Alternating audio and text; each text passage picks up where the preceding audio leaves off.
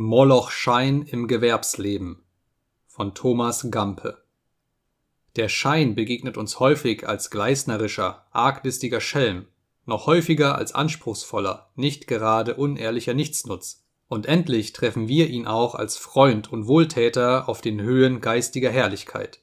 Es gibt überhaupt keinen dehnbareren Begriff in unserer Gesamtkultur, als derjenige ist, den wir in dem Wort Schein zusammenfassen im Völker und Familienleben spielt er große und leider oft blutige Romane, im Kunstleben schwingt er sich zu den Begriffen schön und erhaben auf, im Gewerbsleben dagegen sinkt er nur zu häufig zum Betrüger herab.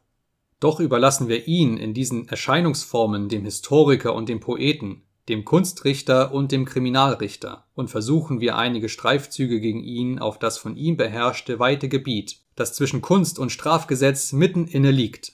Hier ist er kein Schelm mehr, aber auch kein Tugendheld. Hier erfreut und kränkt er niemanden, nützt nichts und schädigt auch nicht direkt. Und doch sündigt er schwer am Volkswohlstand schon dadurch, dass aller von ihm beanspruchte Aufwand an Zeit, Stoff und Kraft ein verlorenes, totes Kapital ist.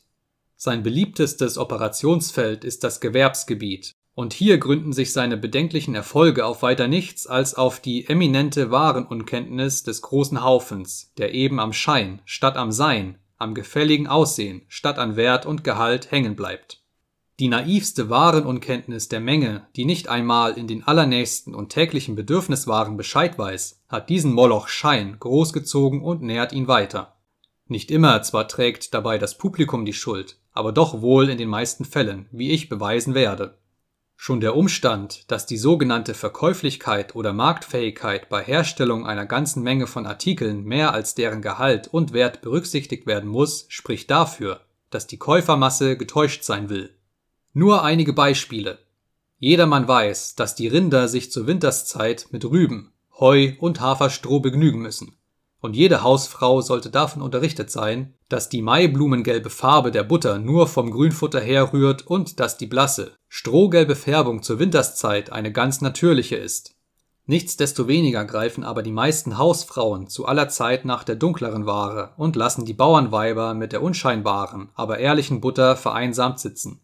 Ja, wir müssen nun einmal färben, die Leute glauben einem nicht, sie kosten die Butter nicht einmal, hörte ich selbst eine mir genau bekannte Verkäuferin sagen, da sie mit schier vollem Butterkorb vom Markt heimkehrte.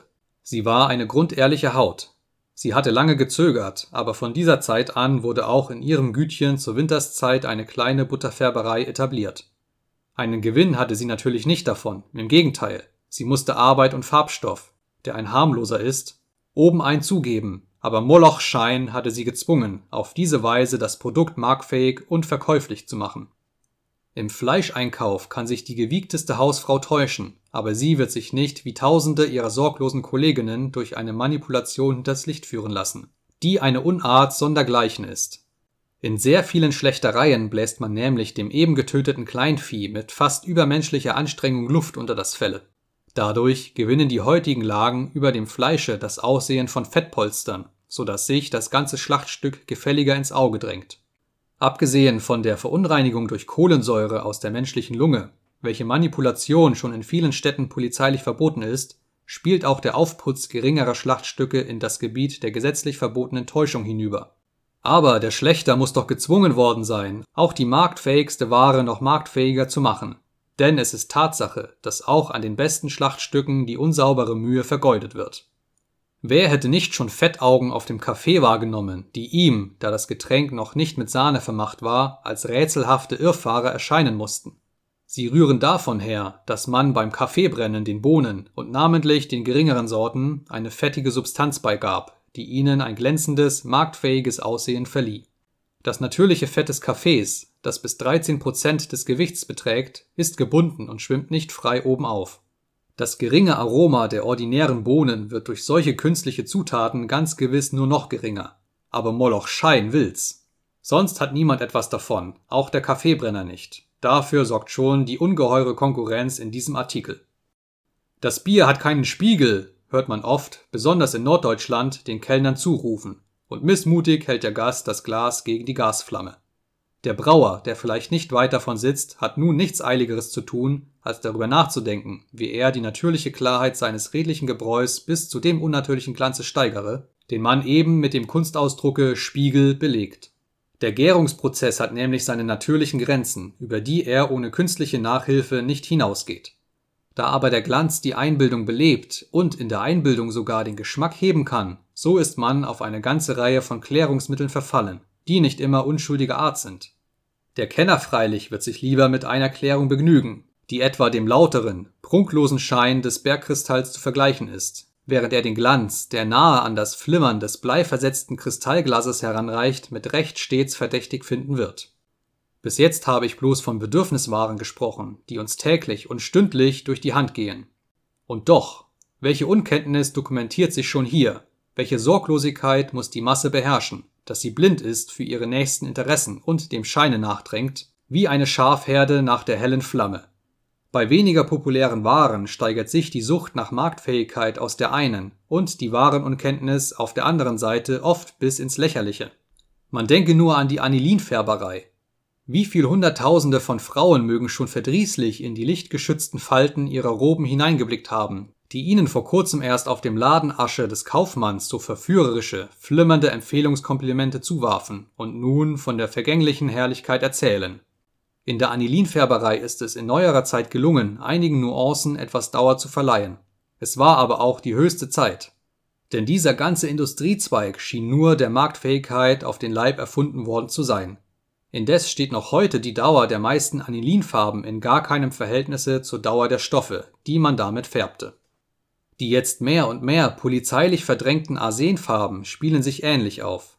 Charakteristisch ist die Antwort eines Spielwarendrechslers, der mit der schönen hellgrünen Farbe Waldbäumchen färbte und den ich nicht nur wegen des Giftgehaltes, sondern auch wegen der absoluten Unnatürlichkeit der Nuance zur Rede gestellt hatte. Er meinte, die Leute greifen aber doch nach derre Farb und färbte ruhig weiter. Beim Kinderspielzeug hat der Schein, der noch gar nicht schön zu sein braucht, gewiss seine Berechtigung. Leider sinkt er nur zu häufig zum puren Plunder herab. In der Textilindustrie spielt neben den Farben die Apretur oft eine sehr fragwürdige Rolle. Die Grenze vom Erlaubten zum Unerlaubten, vom marktfähigen Schein zum wirklich Erforderlichen ist hier schwer aufzufinden. Das berüchtigte Linnen, das sich nach der ersten Wäsche zu einen Hälfte in Apretursubstanz, Kleister etc. und zu anderen in grobe Gase auflöst und das die Kriminalgerichte schon mehrfach beschäftigte, ist hier natürlich nicht mit heranzuziehen. Jedenfalls kann ein Warenstudium in dieser Branche für jeden Haushalt von ganz besonderem Vorteil werden, wie auch dem reellen Käufer die Warenkenntnis seiner Kundschaft nur erwünscht sein kann. Die mineralischen Zusätze zum Papier wie Gips, Barytweiß und Ton können erlaubte, nutzlose, aber auch betrügerische sein.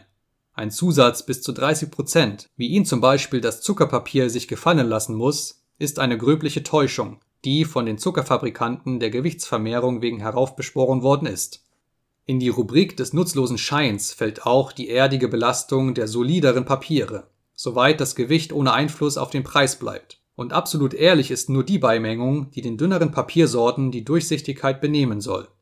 Wenn wir nur die Frachtsätze dieser vielen Hunderttausende von Zentnern der puren Ballaststoffe in Rechnung setzen, so kommen schon Millionen heraus, die das Volk bewusst und unbewusst dem Schein in den Rachen wirft. In der Verpackung hunderter von Artikeln gibt er sich in der aufdringlichsten Weise. In manchen Branchen, namentlich der Kleinindustrie, ist er so traditionell geworden, dass man gar nicht mehr weiß, wann man ihm im Schweiße seines Angesichts opfert und Kraft und Stoff an ihn vergeudet. Hierher gehört die lockere, schwammige Packung vermiederter Garn- und Zwirnstoffe, die oft mit vieler Kunst geübt wird.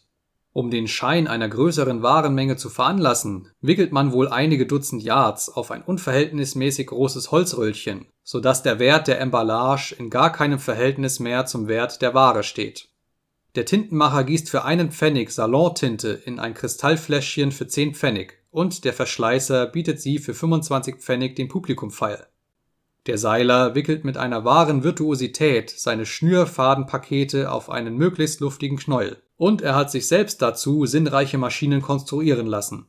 Die Folge davon ist, dass die Pakete bald nach dem Anbruch in ihr nichts zusammenfallen und nun einen ärgerlichen Filz bilden. Sonst hat niemand etwas davon, auch der Seiler nicht, denn er verkauft ja die luftigen Gebilde nach dem Gewicht. In den Spielwarenschachteln findet man häufig zwei Drittel des Raumes mit eingeknattertem Papier angefüllt, nur um den Käufern Dinge vorzuspiegeln, die doch kein ehrlicher Fabrikant in Wirklichkeit erfüllen könnte. Denn auch hier hat die Konkurrenz die Preise geregelt. Auch die Flunkerei mit der brillanten Etikettierung der Waren, die wir von den Franzosen gelernt haben, fällt unter das Zepter des Scheins. Sie hat keinen ästhetischen Wert, kostet ein schweres Geld, und niemand kann sagen, dass er durch die bloße Marktfähigkeit einen reellen Nutzen habe.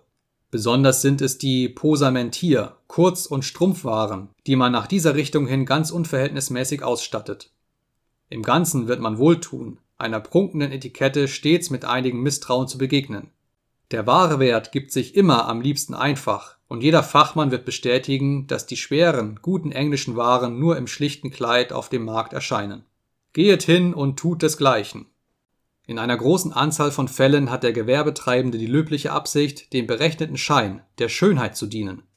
Das hat denn auch zu einer ganzen Reihe von glücklichen Nachahmungen geführt, die meist den unbemittelten Klassen zugute kommt. So kann jetzt die Frau des Arbeiters so gut wie die Frau Kommerzienrätin ihren Tisch mit dem überaus freundlichen Meißener Zwiebelmuster, freilich nur in Steingut, decken. Er wird genau denselben einladenden, behaglichen Anblick gewähren, denn es besteht zwischen Stoff und Ausstattung durchaus kein Missverhältnis. Unglücklicher ist die Ausschmückung von Häusern mit Zement, Ton und Gipsornamenten. Das Ornament muss nach einem Grundgesetz der Ästhetik organisch aus der Hauptmasse des Baues herauswachsen. Jede Anklebung aber schlägt diesem Grundgesetz ins Antlitz. Solange ein Farbenüberzug den Schein, das heißt die Verbindung zwischen Masse und Ornament herstellt, gewähren diese imitierten Paläste gewiss einiges ästhetisches Vergnügen, Wehe aber, wenn die Witterung an den verschiedenen Stoffen sich verschieden geäußert hat und dadurch die scheinbare Verbindung aufgehoben ist. Die schönste Form gibt sich nun als eine ästhetische Verrenkung. Moloch Schein schneidet zuweilen ganz abscheuliche Fratzen und das Grauen wohnt nicht in, sondern über den Fensterhöhlen, sobald eben die Lüge ihr Firnesgewand abgeworfen man wird diese Art der Ornamentierung nicht eher gutheißen können, bis nicht die Täuschung des ornamentalen Herausblühens aus der Masse für größere Zeiträume gesichert ist. Die Holzmalerei streift auch herüber in das Gebiet der nutzlosen Imitation. Es wird wenige geben, die so naiv sind, eine sogenannte eichnisierte Tür für eine Tür aus Eichenholz anzusehen Ebenso ergeht es den Nussbaum, Kirschbaum und Mahagoni gemalten Möbelstücken, mit denen sich der Kleinbürger und der Arbeiter die Wohnung ausstattet. Die berechtigte Täuschung, die jeder gelungenen Imitation zugrunde liegt, ist also keineswegs erreicht, zumal schon der Tischler es dadurch unmöglich macht, dass er den meisten dieser Möbel leichte, windige Formen gibt, die sich mit so schweren Holzarten gar nicht vertragen. Um wie viel solider, Kerniger und behaglicher sieht eine Zimmerausstattung von gut gewachsenem Tannenholz oder Kiefernholz aus, dessen prächtige Maser durch eine einfache Abreibung mit ein wenig Firnis und Farbenerde hervorgehoben worden ist. Ich könnte noch eine ganze Reihe von Beispielen aus dem weiten Gebiete anführen, das der Molochschein beherrscht. Das Ölen des Weizens, das Hopfenschwefeln, eine ganze Menge von Manipulationen, die man mit dem Wein vornimmt selbst das gewaltsame Auftreiben von Zierpflanzen durch scharfe, momentan wirkende Düngemittel in den Gärtnereien, das alles dient mehr oder weniger nur der Marktfähigkeit, dem Moloch-Schein, dem viele Tausende von Händen tributpflichtig sind, die Nützlicheres tun könnten. Das Heilmittel für diese wirtschaftliche Krankheit ist sehr leicht gefunden. Es heißt Verbreitung von Warenkenntnis.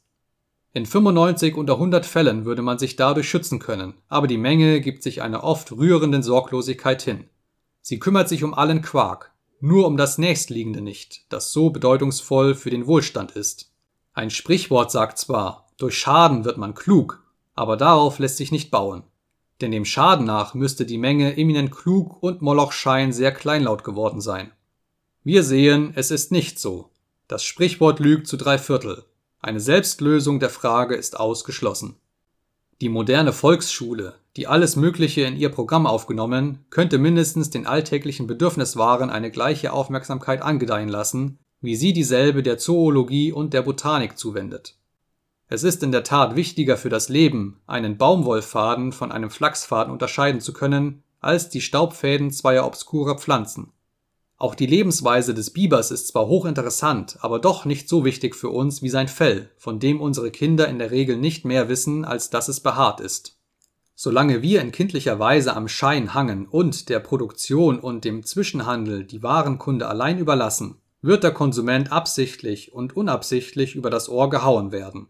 Darum, ihr Männer, die ihr zu Darum, ihr Männer, die ihr zu Volkswirten berufen seid, sorgt, dass Warenkenntnis unter das Volk komme.